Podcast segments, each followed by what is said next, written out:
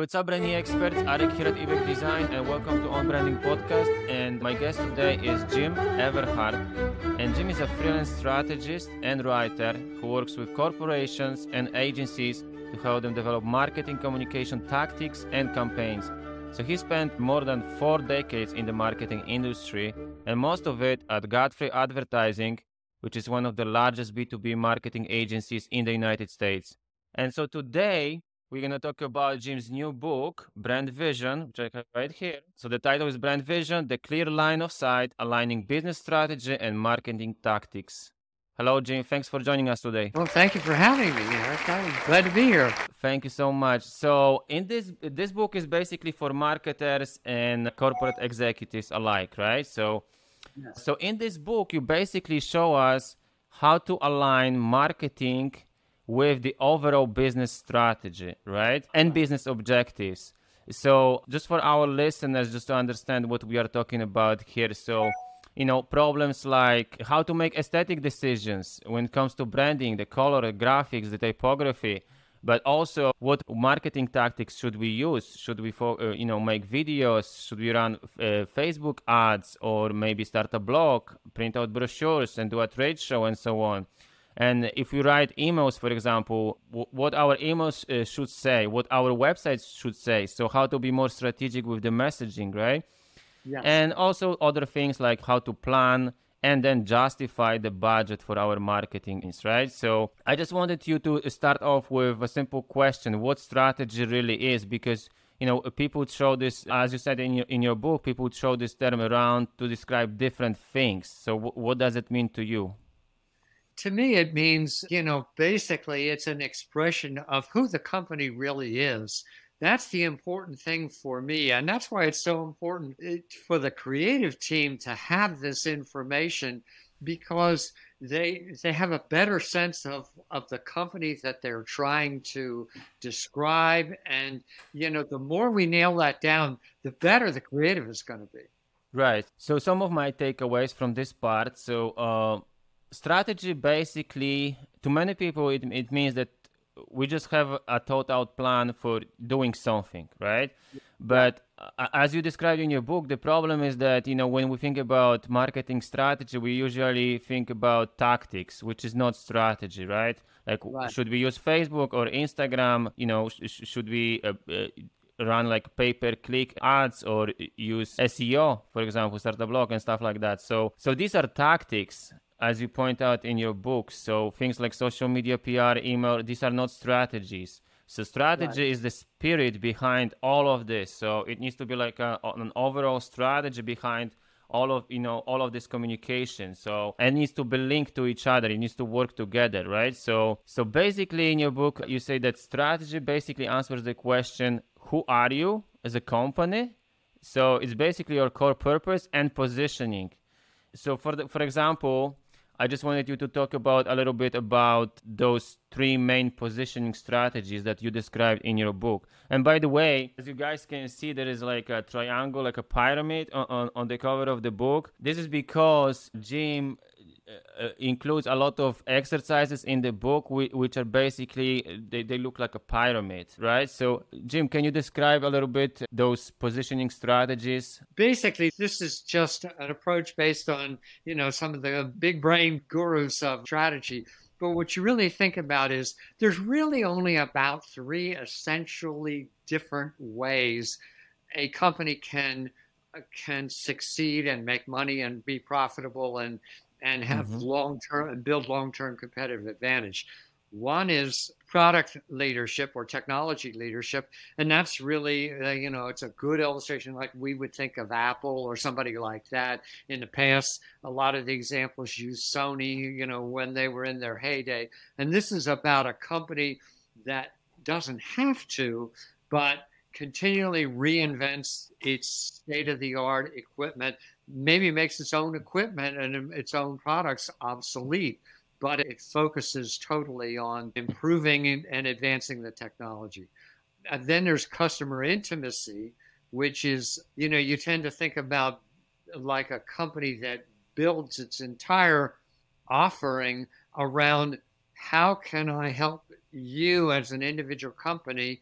How can I help you as a customer uh, achieve your objectives? And so there's not as much, it's totally wrapping your own company around you know your customer's effort they use example of ups and its logistics kind of logistics offering and then the last one is operational excellence and here you tend to think of Walmart or maybe mm-hmm. Amazon mm-hmm. as mm-hmm. being a company that really just absolutely, you know, gets its its processes ironed out to achieve either extremely low price, and that's the most the most obvious example, or you could use like maybe a chemical company might use operational excellence to uh, drive you know, extreme product purity, like, you know, absolutely executing just time after time, delivering exactly the same chemical with exactly the same composition mm-hmm. and exactly the same.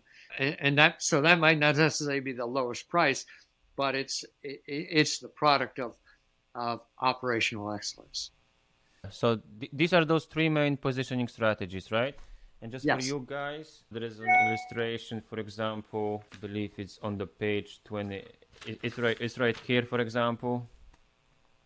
I'm not sure if you guys can see, it's on page 28, but in, in the book, you, you give us a lot of examples so this is really helpful to understand the concepts, right? So just to sum up for our listeners, as you mentioned, you know, and you have the whole se- section about this in the book about those positioning strategies because that's where everything starts, right? So we decide on those, we, we brainstorm with the team or with our client and uh, you actually you know walk us through step by step how to do it what are some of the problems that you encountered with you know consulting people and how to go about that but just to sum up so three main positioning strategies. First, it could be a, a product or technology leadership like Apple. Another example would be probably BMW in sport cars, right?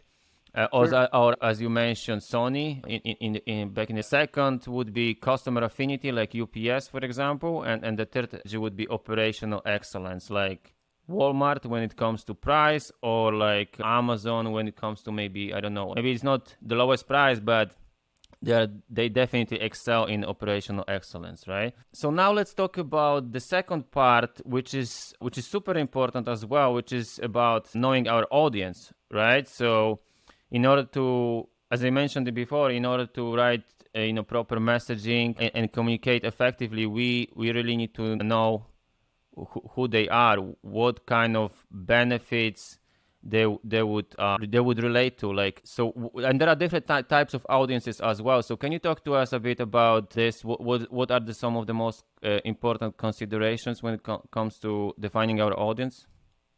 Well sure. I mean i think one of the things that we tend to forget is that at, at times we're overwhelmed by this you know especially when you're dealing business to business you, people get overwhelmed by the the buying team and the fact that there might be like five, 10, even 15 people or more. And when you're talking about healthcare, you need to meet the buying committee in a small, you know, minor league baseball stadium. There are just so many people involved. And the first thing we need to think about is the fact that while there may be lots of people involved, there may only be one or two decision makers. And mm-hmm. uh, and that's so that's really important to know and understand who the decision makers are and to make sure they're equipped with what they need to make to, to drive the process forward.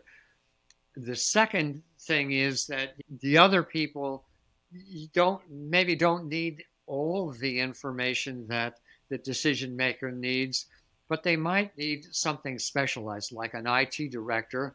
We want to make sure that we understand that they get the information they need about the protocols, that your product is compatible with, things like mm-hmm. that. W- what communications it, it needs to to work in a in whatever whether it's a factory environment, especially a factory environment, but any kind of you know other IT landscape. And and then the third thing is that we need to to understand where somebody fits in the overall what would you call it marketing landscape i guess like for instance are they an original equipment manufacturer, like you know a company that that that manufactures products, or are they a distributor or are they are they some other partner uh, of your company? And you know it, it depends a lot you know or are they an end user for instance and the difference especially between an end user and an, and an original equipment manufacturer and we use a car an example uh, a car manufacturer, you know, the, the, design engineer there is worried about like, is it lightweight? Is it going to be, is it going to fit in, you know, how's it going to fit into my manufacturing process? Whereas the end user is going to wonder, you know, is it comfortable? You're talking about a car seat or something like that. Mm-hmm. Is it comfortable? Is it going to wear well? Is this a look good? Those things like that. So it depends who you're talking to, and it helps to know the person's position in the marketing mix, that helps you understand a lot about who you need, to, right. you, how you need a message to them. Right, and you really break it down, like you really go into deep into your book because just as you mentioned, so there are different audiences as as with this car manufacturer, right? So this there's end user and other audiences in between. But really, so you break it down all the possible scenarios and and types of audiences but we, what we really need to remember, my takeaways from this part is to just create personas, right? So we need to identify those people and then create personas for them so that we, we can dive deeper and we can understand, uh, you know, this audience, what resonates with them, what kind of benefits, how we can connect with them what should we say on our website in our emails emails and so on right? Okay so since we discussed the, this i think the the next one is super interesting when it eh, when it comes to our audience which are usually designers creatives but also entrepreneurs because the next pa- uh, part is about the creative right? So the messaging but also the design right? Uh, the graphics. Yes. so and here you said quote great creative begins with great strategy period. No matter how fun or cool the creative is, if it's not on strategy, it's useless. And I couldn't agree more with this quote. So, can you talk to us about creative? Sure, sure. I mean, I, and, and that's where I said, in a lot of ways, it, I felt like at first I felt like a traitor saying, "Okay, yeah, boy, you know, your design has to ha, has to follow the strategy." But but what you realize is that marketing and design become marginalized if they're not really advancing business uh, objectives. If you're really mm-hmm. not helping the, the, the, company to succeed, you might have a beautiful thing. It might even win awards. It might be great.